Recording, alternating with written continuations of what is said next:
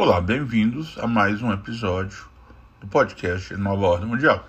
Hoje falaremos sobre comunicação, censura e cancelamento.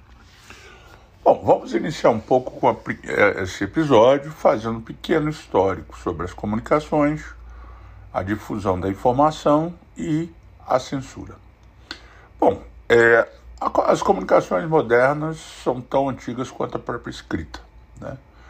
É, no, já em Roma antiga, por exemplo, se usava um sistema de sinalização usando luzes, é, fogueiras que sinalizavam entre torres é, informações que eram repassadas para todos os rincões do Império Romano.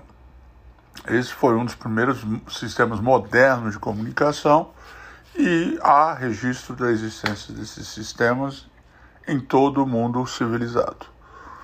Pois bem, um, a partir do século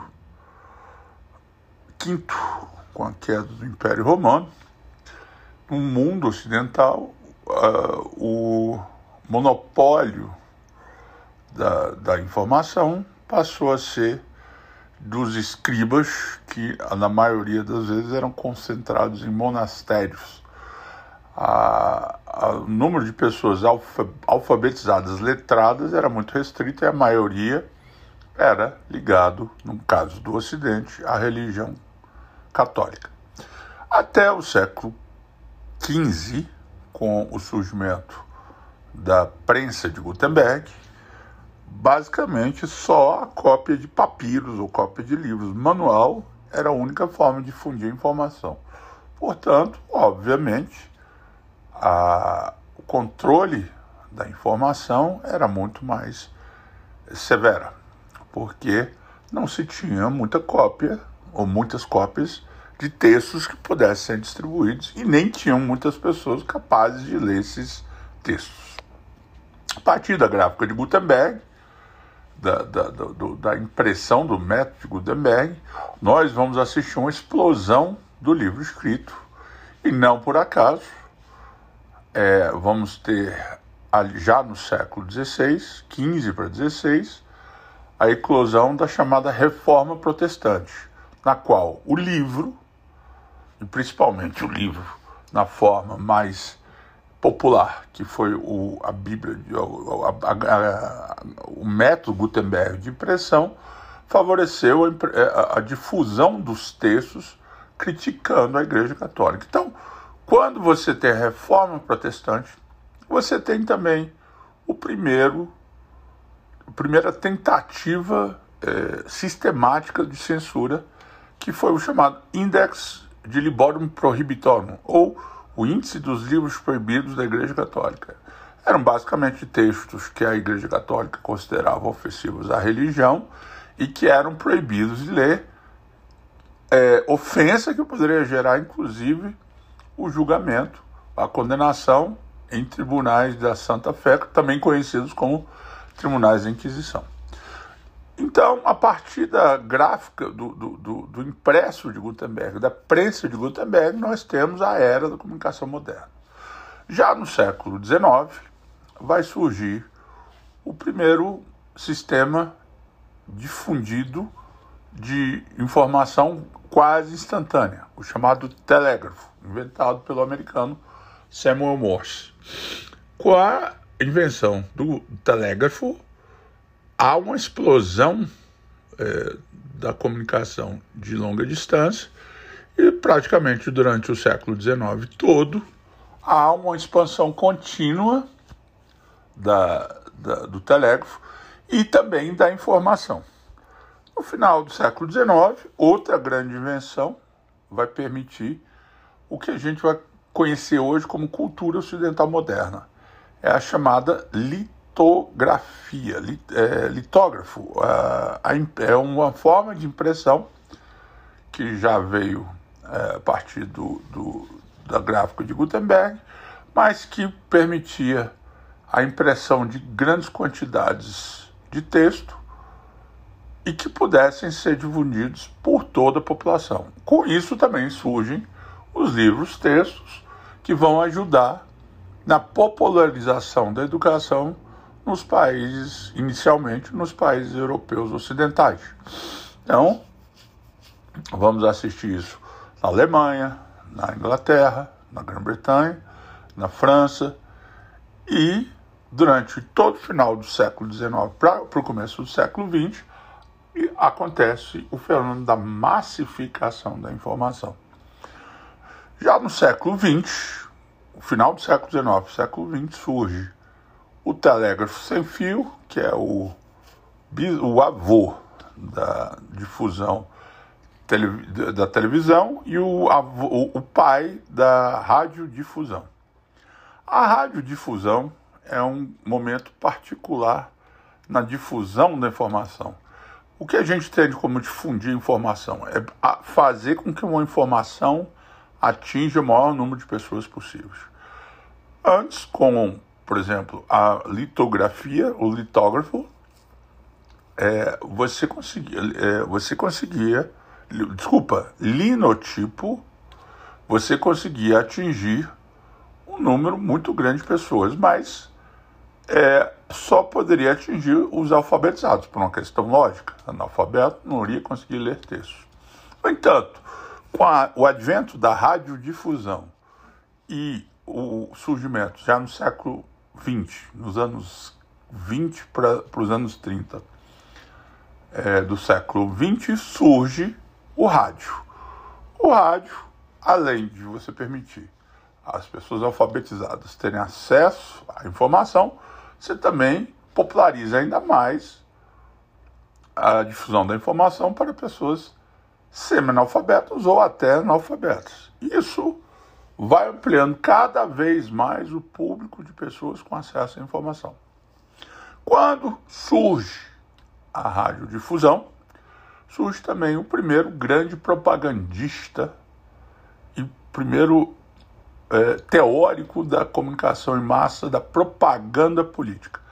Foi o alemão Joseph Goebbels, ministro das comunicações do Terceiro Reich, de Adolf Hitler, que vai introduzir a manipulação da informação usando o rádio como uma forma de persuadir os eleitores na Alemanha a votar por seu partido. Foi tão bem sucedido que Adolf Hitler foi o primeiro grande estadista no século XX a usar dos meios de comunicação eletrônicos modernos para atingir o poder e lá permanecer.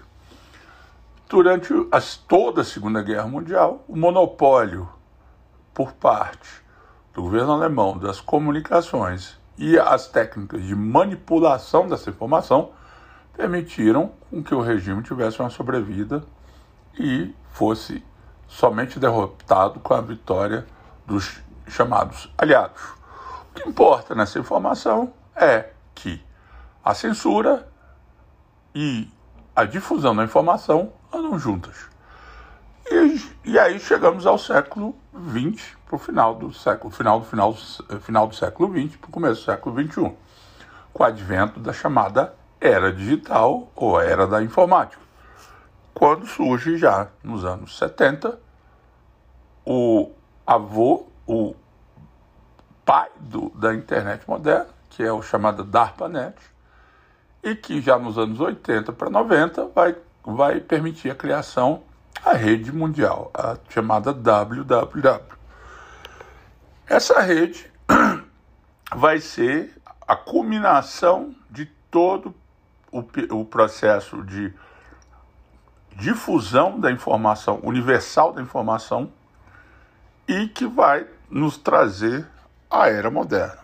A nossa era moderna, como alguns já conhecem, ela é dominada por uma rede que não se consegue filtrar informação, diferente, por exemplo, da época da difusão do rádio do jornal, ou mesmo da, do advento da televisão nos anos 50, na qual você, como entidade estatal, poderia impor uma censura aos geradores de conteúdo e tinha um sistema mais fácil, relativamente mais fácil, de censurar. Hoje a censura é muito mais difícil, apesar de inúmeras tentativas de controlar os, o, as grandes empresas de tecnologia que fornecem é, os buscadores, fornecem as redes sociais, fornecem o, as páginas hospedadas na, na, rede, ou mesmo a própria é, comunicação nas redes, é, da, da, da, da, rede mundial, mas que, pela própria natureza caótica e anárquica da, da, da internet, não permite o controle total. E aí, o grande dilema que se vive no século XXI. A esquerda, desde os anos 70, como já foi discutido aqui, vai impor uma narrativa e vai impor um método de manipulação da informação, na qual eles vão desenvolver uma técnica que já é conhecidíssima, já é usada desde pelo menos da Revolução Francesa, que é a imposição de uma narrativa única e o que hoje modernamente se chama de cancelamento, que na verdade é o que?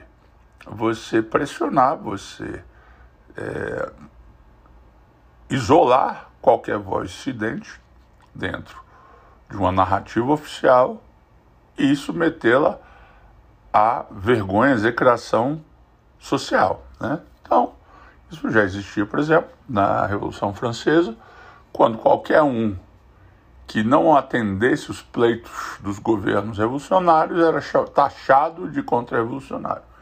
Então, é um método que vem se aperfeiçoando durante toda a história humana, não é recente, e, mais uma vez, assistimos uma cena orwelliana, é, em homenagem a Orwell e seu grande irmão, no livro 1984, na qual é, grandes corporações aliados a governos, entes estatais, tentam controlar, inclusive no, no, no presente momento, até eleições e fraudá-las dentro de uma possibilidade real, como por exemplo aconteceu. Existem inúmeras é, acusações no, nas eleições americanas de 2016 e 2020. Então, esse pequeno essa pequena digressão nos traz aos dias modernos, só para explicar que, de novo, não é algo que seja novo, né? É, a, a, tentativa de coagir as pessoas é um pensamento único, é típico de regimes tirânicos, autoritários. Nós vivemos uma tirania digital, isso não existe a menor dúvida, da qual qualquer dissidente da narrativa dominante da esquerda ela é cancelada.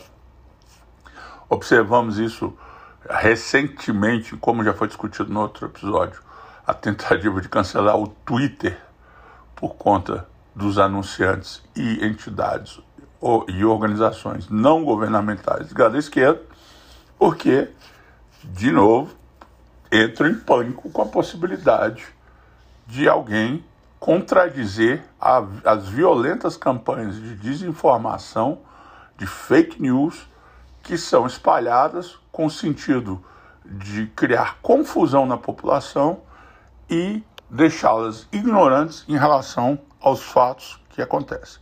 A verdade é que hoje o mundo, com as redes sociais, tem a, o, o, o veneno e o antídoto desse veneno, que é a censura, e a, e a difusão da verdade por meio da liberdade de, de expressão, que em todo o mundo ocidental está sendo combatido, e obviamente nas ditaduras não se quer perder esse controle, mas que, para o azar, o infortúnio dessas é, entidades estatais e mesmo é, corporativas tem é, tem tido e, a, e aparecido uma, um, ecos, um ecossistema digital, um ambiente digital em que a informação consegue fluir mesmo com as tentativas de filtração por parte dos sensores. Então, esse é, o, é a pequena digressão que fazemos nesse episódio e nos próximos, nos próximos episódios falaremos mais sobre esse, é, essa cultura do cancelamento, a cultura da censura e a difusão e a popularização e massificação da informação. Muito obrigado e até o próximo episódio.